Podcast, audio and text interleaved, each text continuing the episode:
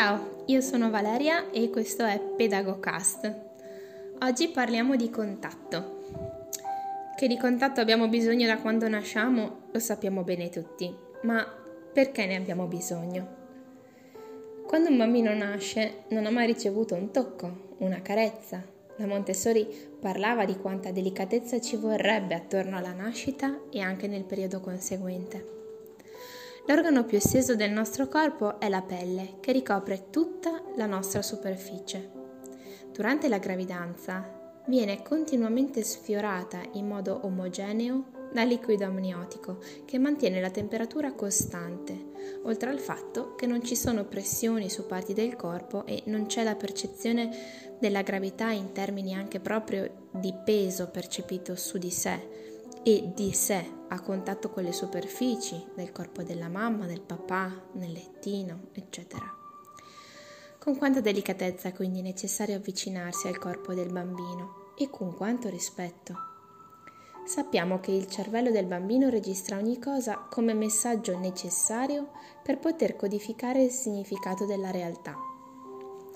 Il linguaggio non verbale passa primariamente attraverso il contatto epidermico e il contatto visivo, vale a dire che abbiamo bisogno di essere abbracciati, accarezzati, massaggiati, ma allo stesso tempo abbiamo bisogno di essere guardati, visti, contemplati. Il primissimo contatto tra la mamma e il papà e il loro bambino passa attraverso questi due canali per poi arricchirsi del dialogo che passa attraverso gli altri sensi. Annusiamo e veniamo annusati dai nostri bambini. Veniamo assaggiati, ascoltiamo la loro voce e loro ascoltano la nostra.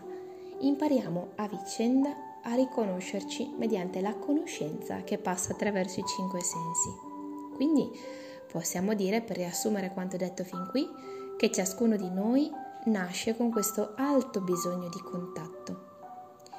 Ma cosa accade se il bambino non riceve il contatto di cui avrebbe bisogno? Ciascuno ha il proprio temperamento e le proprie risorse, così come le proprie attitudini alla resistenza, certamente. Ma tutti siamo programmati anche per adattarci alle circostanze, motivo questo per cui l'uomo è stato in grado nel corso dei millenni di sopravvivere a condizioni che invece hanno portato all'estinzione di tante specie animali.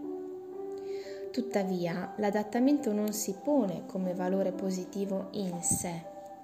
È anche possibile trovare il modo di adattarsi più o meno consapevolmente a situazioni veramente difficili. Ma ciò non implica per forza la possibilità di vivere felicemente. Questo per dire che talvolta ai bambini imponiamo condizioni e pretendiamo adattamenti che più o meno facilmente accetteranno rispondendo lo, a loro modo alle nostre richieste. Tuttavia, non sempre questi adattamenti conducano ad un grado di benessere maggiore né ad una migliore capacità di stare nella relazione. Facciamo un esempio molto concreto. Se io offro solo raramente il contatto al mio bambino eh, in termini di, di abbracci, di ascolto, di attenzione, gli chiederò di adattarsi a questa carenza che lo mette talvolta in condizioni di deserto senza un profondo dialogo non verbale ed emotivo, senza una comunicazione di prossimità e di contatto. Questo bambino se si stratifica, se si ripete questa modalità di carenza di contatto, svilupperà un adattamento e probabilmente sarà portato a minimizzare l'importanza del contatto per sopravvivere al dolore di non aver ricevuto le attenzioni e il contatto di cui originariamente venendo al mondo aveva bisogno. Crescendo, sarà facile per questo bambino dare molto più peso ed importanza ad un approccio razionale con la realtà. Nelle relazioni sarà concentrato in modo sbilanciato probabilmente sulla comunicazione verbale e magari non capace di cogliere ed esprimere messaggi non verbali di contatto e di prossimità con l'altro. Ma possiamo chiederci, questa necessità di contatto riguarda solo i bambini molto piccoli Proviamo a rispondere a questa domanda nella seconda parte di questo episodio.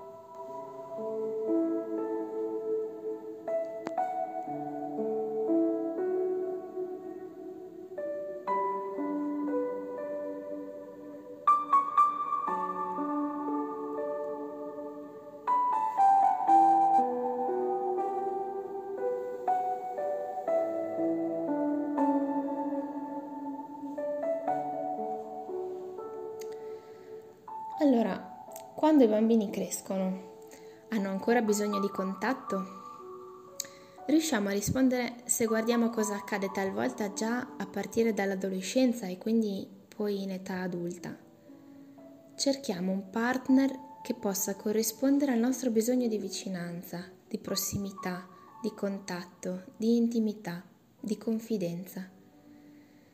Cerchiamo una persona che sappia dissetare la nostra sete di coccole, di contatto fisico in maniera rispettosa e creativa, che sappia curare il dialogo, ma sempre in questa situazione, in questa condizione di condivisione anche di un non verbale. Non possiamo dunque pensare che ci sia una sorta di pausa in questo bisogno di contatto nel corso della nostra vita, nel corso della crescita. Certamente è un bisogno che si trasforma, che cambia nelle modalità di espressione e nella ricerca di una risposta da parte dell'altro. Tuttavia rimane il senso, rimane il significato, rimane il bisogno di avere qualcuno che si prende cura di noi e che dimostra di desiderare il contatto con noi, con la nostra persona integralmente, che ci fa percepire quanto siamo preziosi e amabili per l'altro. Quando i bambini crescono in questo clima di contatto rispettoso, cercano a loro volta spontaneamente questa vicinanza, cercano gli abbracci, domandano e donano contatto ed è proprio nei momenti di più alto contatto che si innestano le confidenze più intime e profonde. È nel silenzio di un abbraccio che può facilmente sciogliersi un pensiero che diventa parola condivisa.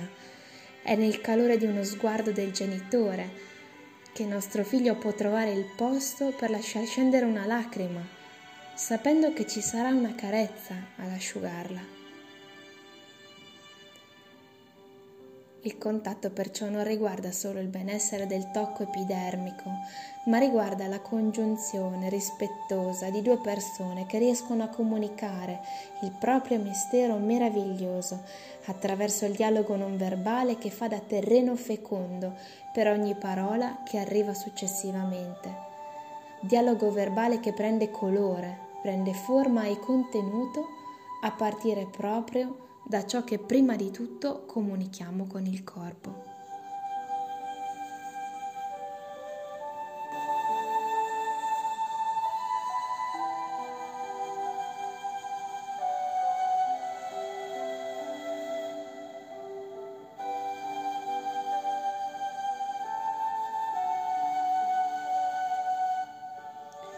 Per concludere questo breve episodio mi pare utile dare uno sguardo sulla necessità dei bambini di entrare gradualmente nella realtà, proprio a partire da questo dato così importante che è il bisogno di contatto, di intimità, di ascolto.